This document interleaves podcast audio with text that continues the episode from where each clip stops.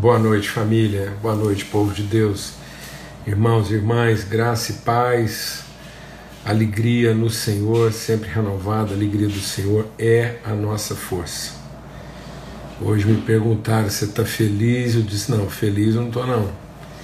Nosso coração está tomado de profunda tristeza, mas o nosso espírito renovado em alegria. Alegria de sermos família, alegria de podermos cooperar uns com os outros, abençoar uns aos outros, fortalecer uns aos outros. Eu sempre compartilho isso para que a gente entenda isso melhor, né? Quando você, como você tem filho bem pequeno, né? Que acorda você de madrugada, então você está triste porque o sono está interrompido e você está alegre porque está lá para poder socorrer e ajudar. Então é a alegria de estar presente, de poder abraçar, é a gratidão, né? É a alegria da gratidão de poder socorrer, compartilhar, encorajar, animar, uma profunda alegria de saber que nós não estamos sós, no meio de tanta dor, tanta angústia, né? Um tempo de profundo confronto nas nossas vidas, e tristeza pela dor, pelo sofrimento, né? Pelas perdas, pelas questões, né? Pelas atitudes, muitas vezes, né? Irresponsáveis, né? De tanta coisa, e no meio de tanto sofrimento a gente ainda vê aí assim tanta crise de ego, né? Meu Deus. Então a última coisa, né, que a gente precisava era tudo isso ser usado como plataforma para exacerbação de egos mal resolvidos, né? Uma crise de poder. Mas em nome de Jesus, graças a Deus, nós somos filhos de Deus. Foi exatamente para essa hora que a gente veio, então estamos aí para não fugir, para não retroceder, para não desistir, né? Mas para avançar e para consolarmos uns aos outros, amém? Forte abraço aí, é uma viração do dia em todos os aspectos, né? Quando a gente começou a compartilhar sobre isso, sobre esse entendimento de que nós estaremos aqui para meditar sobre uma viração do dia, é isso mesmo, é uma viração do dia, é um dia fazendo um discurso a outro dia, a gente sendo obrigado a aprender né, com a história, e enfim, entender o fluxo do rio, né? Em nome de Jesus, amém? Vamos ter uma palavra de oração e orar pelas famílias, ministrar paz ao coração das famílias, dos irmãos. A igreja ali em Salvador, né? A vida do nosso irmão Marquinhos e tantos irmãos aí, né? Em desafio e algumas despedidas surpreendentes, amém. Pai, muito obrigado porque somos uma família, obrigado porque nós estamos vivendo tudo isso em comunhão, a comunhão do Teu Espírito, e estamos aqui para abençoarmos mesmo uns aos outros e para lembrarmos uns aos outros a natureza da nossa relação, a natureza da nossa fé. E, ó Deus, lembrarmos que realmente nosso homem interior é fortalecido no Espírito, pelo Espírito, em Espírito, para ser formada em nós a natureza de Cristo, para que Cristo formado em nós, Cristo seja formado em nós, revelado através de nós, essa é a esperança da glória. Que Cristo, que é a imagem visível dos seus atributos invisíveis, possa ser revelado através de nós. Somos o corpo vivo de Cristo. O corpo vivo de Cristo somos nós, a sua família, os seus filhos, para revelar de maneira visível as tuas virtudes invisíveis para tantos, que sejamos instrumentos de paz, de mansidão, de consolo, de esperança, de fé, de renovação, de ânimo, de disposição, de afeto, ó Deus, de compromisso, de responsabilidade, no nome de Cristo Jesus. Amém e amém. Graças a Deus. Uma das coisas que tem feito assim, o nosso coração mesmo, é o nosso coração se alegrar no Senhor, tem sido essa forma assim, maravilhosa, né? Sobejante, como a gente tem compartilhado aqui todos os dias. A gente está aqui juntos, repartindo, abrindo a palavra, meditando essa palavra e sendo ensinado, né? E à medida que a gente medita, essa palavra vai sendo renovada, nosso entendimento vai sendo lavado, nossa vida fortalecida, nossa fé renovada, né? A glória do Senhor sendo manifesta. Então, uma alegria pela amizade, né? Amigos e pessoas tão queridas, gente que eu estou reencontrando aí, né? Amigos de tanto tempo, a Mara está sempre aí com a gente, irmãos de tanto tempo, família, gente querida mesmo, né? E tem um grupo aí de irmãos aí em Salvador, viu, Jane? Então temos irmãos muito queridos aí, família muito querida aí em Salvador também. E então é isso, esse privilégio, né, de encontrar os que a gente, né, já tem uma relação de tanto tempo, ser renovado nisso. E a gente... até a Fernanda, eu vou aproveitar aqui, a Fernanda está fazendo um pedido aí, eu vou aproveitar um gancho aí da Fernanda para comentar uma coisa, só terminar esse raciocínio, a gente volta aí, viu, Fernanda, o seu pedido de oração. Então, e aí encontrar outras relações, né, como a família, de amizade, de relacionamento. E ressignificar as coisas, né, dentro daquilo que é o nosso propósito, tá bom? Então, entender mesmo, como família nós temos esse propósito, somos filhos de Deus, chamados para cumprir esse propósito, esse desígnio. Aí, ó, já apareceu uma irmã aí, ó, Noêmia de Salvador, já está fazendo o link aí, graças a Deus. Oi, Evandrão, que bênção, cara, né? Alegria aí. Bom, a Fernanda pediu oração aqui, ó. Peço oração, pois perdi o meu trabalho hoje devido ao fechamento do comércio em Uberlândia. Queria te dizer uma coisa, Fernanda. Até para a gente entender dentro desse contexto que a gente está compartilhando aqui. A gente não perde o trabalho, a gente perde o emprego. Então, e emprego não condiciona o seu trabalho. Nós somos trabalhadores. Então, você continua sendo uma trabalhadora. E quem te chamou ao trabalho é o Senhor, e Ele não te dispensou do seu trabalho. Então continue fazendo o seu trabalho, independente de qual seja o seu emprego. Às vezes alguns irmãos me procuram e falam: pastor, eu vim aqui para o senhor orar para mim, para que eu possa achar um emprego. Eu não oro para ninguém achar emprego. Eu creio que Deus não quer que nenhum filho dele trabalhe em função do emprego. Então nós somos trabalhadores. Fernanda, você é uma trabalhadora, você levanta todos os dias para trabalhar, você peça para que Deus te oriente no seu trabalho. Você não foi dispensada do seu trabalho como filha de Deus, como mulher de Deus. Continue trabalhando, porque quem garante o sustento, quem garante a justiça do seu trabalho é o Senhor, independente de você ter emprego ou não. O emprego faz um servo, o trabalho faz um trabalhador. Então a gente tem que trabalhar. Isso eu estou compartilhando com a Fernanda e com todo mundo.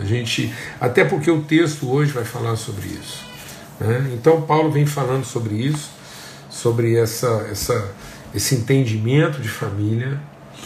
E à medida que a gente vai entendendo essa família, a gente se entrega a esse trabalho, e isso é uma significação espiritual, Então nós precisamos entender a vida no seu significado espiritual. Nós somos a imagem visível do invisível de Deus. Nós somos aqueles que trazem a encarnação dos invisíveis de Deus. Então esse é para isso que é o nosso trabalho. Então o nosso trabalho é para materializar a virtude.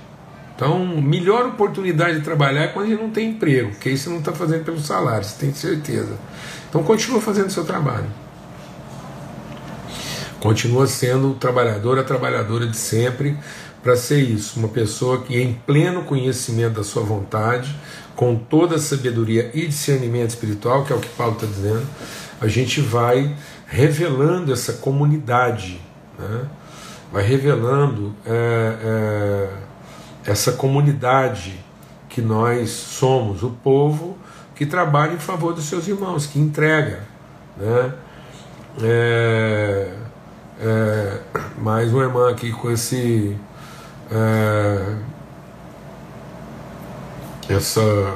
esse desafio aí, né? Então, e essa é uma coisa que cada vez mais vai ter que fazer sentido nesses momentos agora, porque isso revela um pouco da nossa insensibilidade, né? Muitas pessoas, presta atenção na gravidade do que nós estamos enfrentando nesse momento. A gravidade nós estamos enfrentando nesse momento. Como que a nossa mente foi sendo cauterizada e o nosso entendimento, né, foi sendo escravizado de um sofisma. Isso é um sofisma. O emprego é digno, o emprego é um direito e tudo mais, o salário, tudo certo, mas isso é um sofisma. É um sofisma, porque nós, como povo, como família de Deus, não tínhamos que estar sendo orientado e nem balizado por essas regras e essas normas. Nós fomos libertos desse império de ignorância, de trevas. Olha o que está acontecendo, olha em que base que a discussão está chegando. Se nós devemos...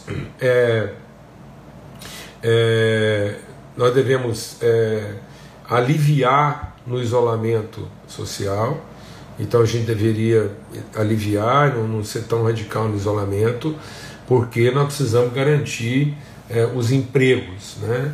Porque se a pessoa, por exemplo, se o comércio não ficar aberto, a pessoa vai perder o emprego dela, e aí como é que ela vai fazer? Ela não vai ter com que comprar comida. Então você veja a crueldade dessa declaração. Isso quer dizer o seguinte... Isso quer dizer o seguinte, que nós já aceitamos a condição de sermos uma sociedade, uma comunidade, que se não tiver dinheiro nós vamos tacar fogo na comida. A comida vai perder na prateleira, então nós não vamos ser uma comunidade que compartilha as suas virtudes, compartilha os seus recursos, porque a ordem comercial não está sendo respeitada. Isso é grave como igreja. A igreja não pode ficar refém de um pensamento desse. Ora, nós, por isso que Paulo fala, nós somos reconciliados no corpo. Corpo de quem? De Cristo. Esse é meu corpo. Então eu recebo o pão, esse pão é nosso, o pão nosso. Porque isso é o básico, isso é o fundamental, é o essencial da nossa relação com Cristo. E é uma promessa, quando a gente está falando aqui que o cristão não... Viu, Homero? Quando a gente está falando assim o cristão não está prisioneiro, ele tem certeza da promessa, e é uma promessa de comunhão, é uma promessa de que o Espírito vai colocar o nosso espírito em favor do nosso irmão.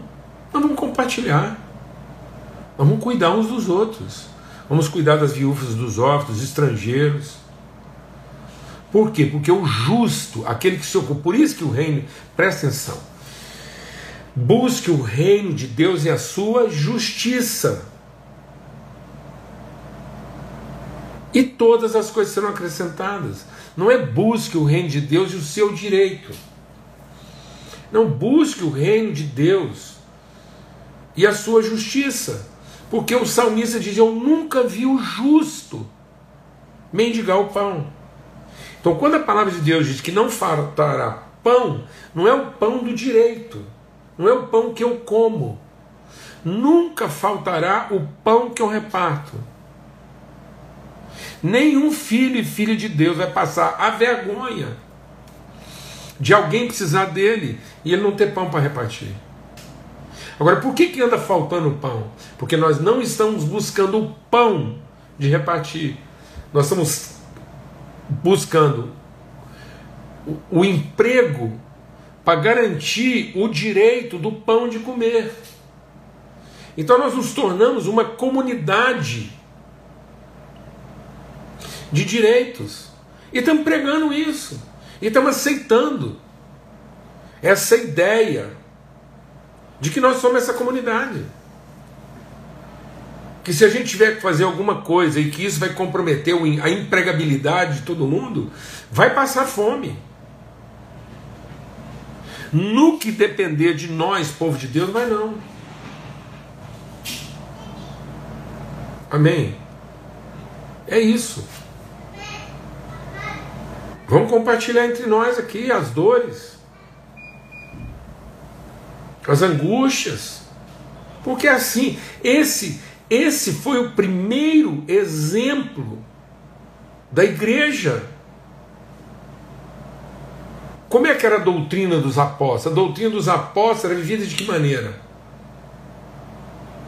Na comunhão, no partir do pão e nas orações. Então, eles repartiam entre si, de modo que não havia o quê? Não havia ninguém padecendo necessidade. Mas agora a gente se reúne para clamar a Deus o direito de cada um comprar o próprio pão. Então nós fazemos cultos e campanhas para garantir a todos recurso suficiente para cada um poder comprar o seu próprio pão, para a gente não ter que ser uma comunidade.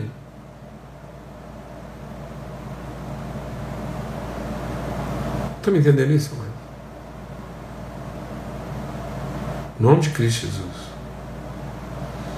Eu estava conversando isso com a nossa comunidade aqui em Goiânia. Primeiro, a gente vai meditando sobre as coisas, a gente vai entendendo assim, né? A gente precisa ser trabalhado no entendimento, nós temos que ser lavado, o evangelho tem que curar. A gente vai aceitando certas paredes, né, certas fortalezas na mente. Eu me recuso a fazer qualquer coleta de cesta básica. Nós paramos, não podemos nos restringir a uma cesta básica. Amém? Nós não estamos aqui para repartir cesta básica. Nós estamos aqui para repartir a cesta da virtude, a cesta da alegria, a cesta da família, a cesta da irmandade. Vamos arrumar um nome para essa cesta. Mas em nome de Cristo Jesus, nós somos um povo que não repartimos mais cestas básicas. E aí, a fome, nós vamos compartilhar. Ainda que a gente tenha que comer o último pedaço de pão junto e morrer abraçado. Mas a nossa alma estará salva. Porque esse pão comido no direito, esse pão comido, escondido, essa coisa de achar que nós estamos condenados, se perdemos o direito, então isso está tornando a gente cruel, sem perceber. Há uma crueldade, não estão perdendo a sensibilidade. Como? Então nós vamos admitir e vai fazer o quê? O que existe de alimento na humanidade hoje alimentaria todo o planeta 3 vezes. Então o que está matando o povo não é a falta do alimento, é o comércio. Porque tudo no nosso coração virou comércio. Virou direito, virou barganha. Amém. Em nome de Cristo Jesus. E nós temos que começar assim, a vencer isso. A não ter medo de falar dos nossos desafios, das dificuldades, compartilhar, abençoar uns aos outros. Amém? Essas desigualdades, elas são necessárias para produzir o encontro, para que a gente possa compartilhar entre nós riquezas e pobrezas. Por isso a palavra de Deus diz: ninguém que tenha colhido muito, colheu demais, e ninguém que tenha colhido pouco, colheu de menos. Deus permitiu essa desigualdade para que haja o quê? Virtude. Ora, se tudo que um cristão precisa é recuperar o seu emprego, onde está a virtude disso? Então não há virtude, só há o quê? Onde não há virtude, só há o quê? Direito. E onde só há direito, não há virtude.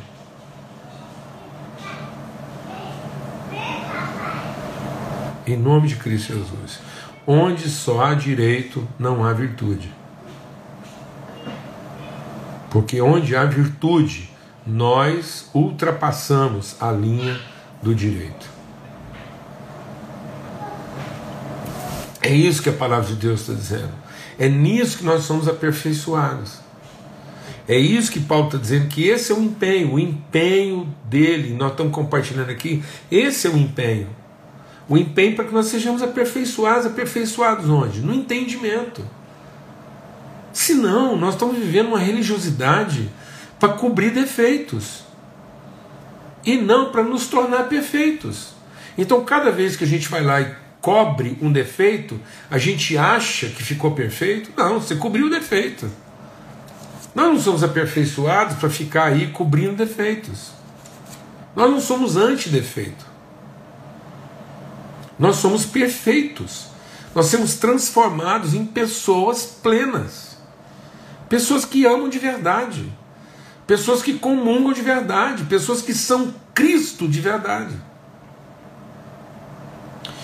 E muitas vezes nós estamos gastando o nosso tempo para comer Jesus e não para compartilhar Cristo. Até hoje, o pão que nós compartilhamos muitas vezes na nossa religiosidade é o pão Jesus. A gente quer comer Jesus.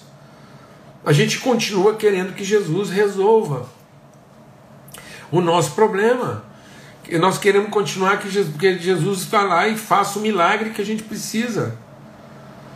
Mas não evoluímos, não somos aperfeiçoados, que é o que ele chama aqui, Cristo em nós. A esperança da glória. E esse Cristo em nós é nós nos tornarmos a perfeição de Cristo, que ele está dizendo, ensinando todos, a cada um, em toda sabedoria, a fim de aprendermos cada pessoa perfeita em quem? Em Cristo. Sermos Cristo numa forma perfeita, plena. Libertos dessa crueldade, esse império, esse imperialismo de medo, de comércio, de troca. Isso é um império, isso esvazia qualquer virtude. Quando eu finalmente alcancei o direito, eu esvaziei qualquer virtude. Eu esvaziei qualquer virtude. Não há sucesso no direito. O que existe no direito é mais direito. O que existe no direito é iniquidade, é insensibilidade. Em nome de Cristo Jesus. Não, nós somos o povo do amor. Nós somos o povo da sensibilidade. Nós choramos uns com os outros. Nós repartimos uns com os outros. E repartir não é o que sobeja, não. Repartimos o que literalmente pode faltar, porque se não for, se a gente não começar a repartir daquilo que pode nos faltar, então não é amor, não é virtude.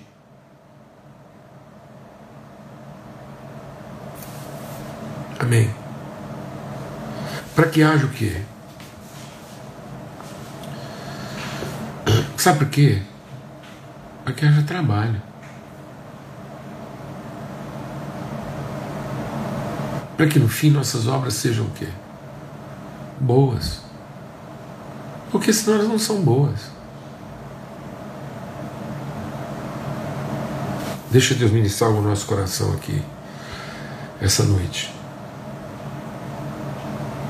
A carne expressa a necessidade. A alma se expressa no direito. O espírito se expressa na comunhão.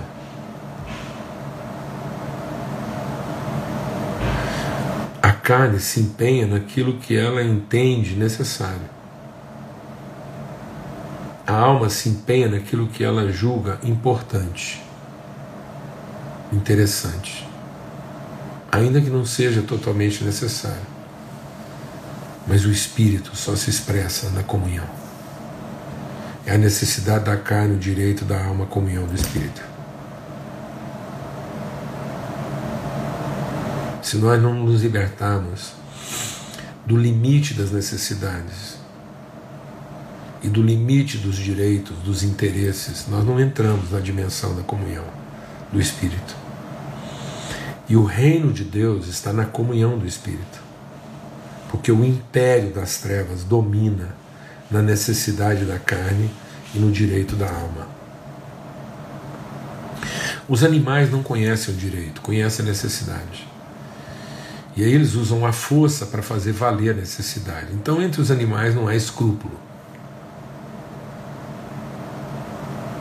Entre os seres humanos há algum escrúpulo, e não porque o homem seja ético, mas é porque ele é interesseiro. Então o escrúpulo humano é uma forma de tornar o negócio interessante. Por isso que o homem ele elaborou um código escrupuloso e estético, e muitas vezes sem nenhuma ética, porque ele muitas vezes ele corrompe o próprio código que ele estabeleceu, porque ele só quer estabelecer algumas regras para dizer para o outro que o direito dele estará garantido até que ele seja enganado, até que ele seja traído. Jesus ultrapassou tudo isso. E ele mostrou que a vida estava na comunhão do Espírito. Por isso que a doutrina, aquilo que nós nos empenhamos, aquilo que a gente está buscando aqui, esforçando-me o mais possível, é isso. Então eu queria fazer esse apelo, concluindo aqui hoje, terminando esse capítulo aqui, a gente está indo para essa conclusão, ele está dizendo assim: é para esse fim que eu me empenho. É para isso. O nosso empenho tem que ser para isso. Nosso empenho não é para sobreviver. Não se empenhe para garantir sua sobrevivência. Nós não somos animais. E nós não somos bárbaros. Então nós não nos empenhamos para subsistir. Porque até os demônios, sem nenhum empenho, subsistem em Cristo. Mas nós nos empenhamos para quê? Todo o nosso empenho. E nós nos esforçamos o máximo possível para que essa glória de Cristo, esse poder de Cristo, opere em nós.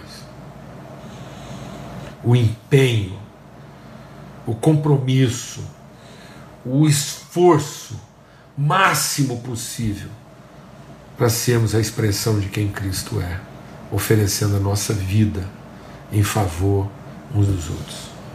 É para isso que nós trabalhamos. Sabe para que a gente trabalha? Sabe para que a gente trabalha todo dia? Para que Cristo seja revelado. Sabe o que nos motiva a levantar todo dia? Sabe o que me motiva a levantar todo dia para trabalhar? O Espírito estava em Cristo, em favor dos irmãos, para que a gente se torne uma família que revela ao mundo o que a vida é e onde é que a vida está. Em nome de Cristo Jesus, Senhor, pelo sangue do Cordeiro, vamos continuar trabalhando. É isso que Paulo diz. É por isso que eu trabalho, é por isso que eu me esforço, é por isso que eu me empenho. Essa é a minha motivação. Amém? Na carne a necessidade, na alma o direito, no espírito a comunhão. E na comunhão, ninguém precisa se preocupar não. Na comunhão, os direitos serão honrados e as necessidades da carne serão satisfeitas.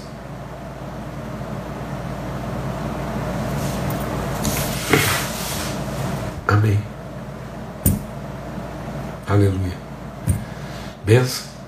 Grande privilégio. Uma honra estar com vocês. Sempre. Forte abraço para todos. Uma alegria. Uma bênção poder enfrentar. Um grande privilégio, uma grande honra enfrentar essas sombras em comunhão e fé. Em comunhão e fé. Amém? Graças a Deus. Que o amor de Deus, o Pai, a graça bendita do seu Filho, a comunhão do Espírito que nos faz ser família de Deus, seja sobre todos. Amém. Até amanhã, se Deus quiser. Bom trabalho para todos. Até lá.